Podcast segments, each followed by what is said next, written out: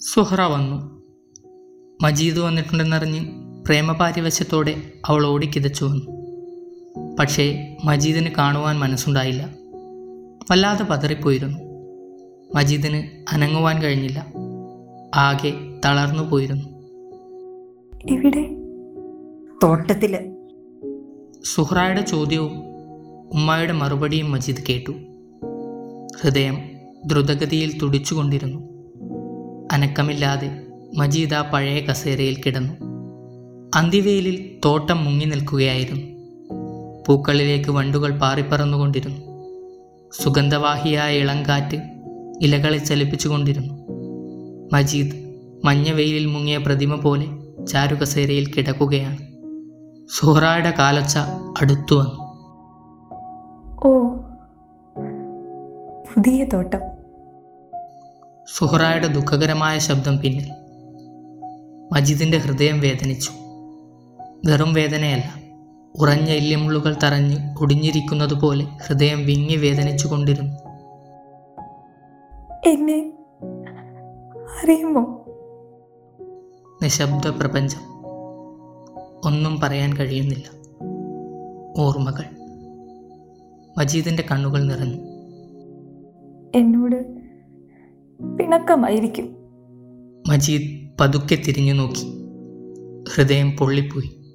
സുഹറ ആകെ മാറിപ്പോയിരിക്കുന്നു. കവിളുകൾ ഒട്ടി കൈവിരലുകളുടെ ഏപ്പുകൾ മുഴച്ച് നഖങ്ങൾ തേഞ്ഞ് ആകെ വിളർത്ത് കാതുകളിലെ കറുപ്പ് നൂലുകൾ മുടികൊണ്ട് മറഞ്ഞ് അങ്ങനെ അന്യോന്യം അവർ നോക്കി. വളരെ വളരെ സമയത്തേക്ക് ഒന്നും ആർക്കും പറയുവാൻ കഴിഞ്ഞില്ല. ക്രമേണ സൂര്യൻ മറഞ്ഞു വ്യത്യാസങ്ങളെ ഇല്ലാതാക്കിക്കൊണ്ട് ഇരുളെങ്ങും വ്യാപിച്ചു. ഒന്നും അവർ അറിഞ്ഞതേയില്ല.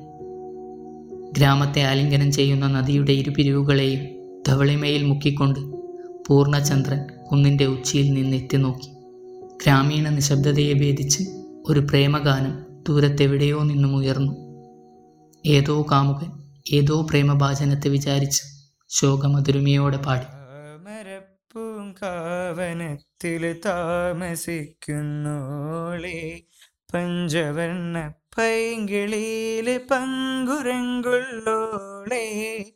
പങ്കുരങ്കുള്ളോളെ പൂനിലാവ് വന്ന് പൂവിതറുന്നുണ്ട്.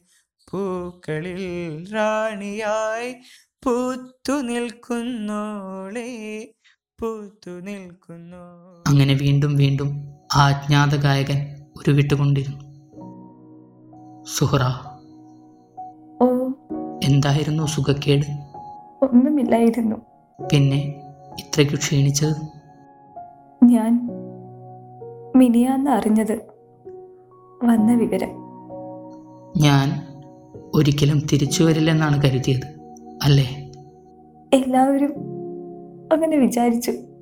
ഞാൻ എനിക്ക് എനിക്കുറപ്പുണ്ടായിരുന്നു തിരിച്ചു വരുമെന്ന്. എന്നിട്ട് പിന്നെ? അവരെല്ലാം നിശ്ചയിച്ചു എന്റെ സമ്മതം ആരും ചോദിച്ചില്ല. ഉമ്മ തീതിന്നകയായിരുന്നു എന്റെ പ്രായക്കാരെയൊക്കെ കെട്ടിച്ചിട്ട് മൂന്നും നാലും പ്രസവിച്ചു. പൊന്നും സ്ത്രീധനവും കൊടുക്കാതെ എന്നെ ആരും. പൊന്നും സ്ത്രീധനവും വാങ്ങാതെ സുഹറായെ വിവാഹം ചെയ്യാൻ തയ്യാറുള്ള ഒരാൾ പോലുമില്ലെന്ന് സുഹറ അങ്ങ് വിശ്വസിച്ചുറച്ചു. അല്ലേ? എനിക്ക് വിശ്വാസം ഇല്ലാഞ്ഞിട്ടല്ല. ഞാൻ ഒരു നിമിഷം പോലും മറന്നിട്ടില്ലായിരുന്നു. ഓരോ രാത്രിയും ഓരോ പകലും ഞാൻ ഓർത്ത് കരയും. യാതൊരു അപകടവും ഒരു സുഖക്കേട് പോലും വരുത്താതിരിക്കാൻ ഞാൻ പ്രാർത്ഥിക്കും. എന്നും എന്നും പ്രാർത്ഥിക്കും. ഞാൻ സുഹറായെ മറന്നു കളഞ്ഞു എന്നാണ് സുഹറ വിചാരിച്ചത് അല്ലേ? എന്ന് ഞാൻ വിചാരിച്ചില്ല. എന്തേ? എഴുത്തയക്കാഞ്ഞത്? അയച്ചില്ലെന്ന് മാത്രം പലപ്പോഴും എഴുതിയിട്ടുണ്ട്. അയച്ചില്ല. ഞാൻ ദിവസവും എഴുത്ത് പ്രതീക്ഷിക്കും. ഇന്ന് വരും. നാളെ വരും എന്ന് ഞാൻ വിചാരിച്ചിരുന്നു. പിന്നെ ഈ വിവാഹം നടന്നത്? ഞാൻ പറഞ്ഞില്ലേ എന്നോട് ആരും ചോദിച്ചില്ലെന്ന്. പിന്നെ ഞാൻ ഒരു ഭാരമായി എത്ര നാൾ കഴിയും? ഞാൻ സ്ത്രീയല്ലേ ഒടുവിൽ വീടും പുരയിടവും പണയം എഴുതി കൊടുത്ത് പൊന്നും മറ്റും ഉണ്ടാക്കി കല്യാണം കഴിഞ്ഞു.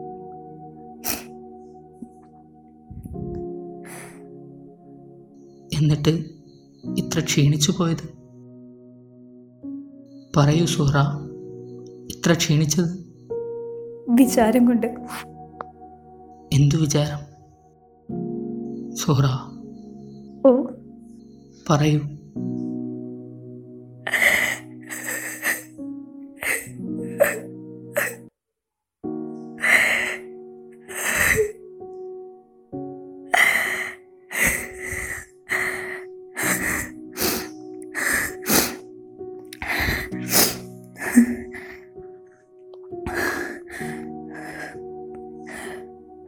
വലിയ അരിശക്കാരനാണ് അദ്ദേഹത്തിന് വേറെ ഒരു ഭാര്യയും രണ്ട് കുട്ടികളും ഉണ്ട് ഞാൻ വീട്ടിൽ വന്ന് നിർബന്ധിച്ച് കണക്ക് പറഞ്ഞ് എന്റെ ഓഹരി വാങ്ങിക്കണമെന്ന് എന്നും പറയും.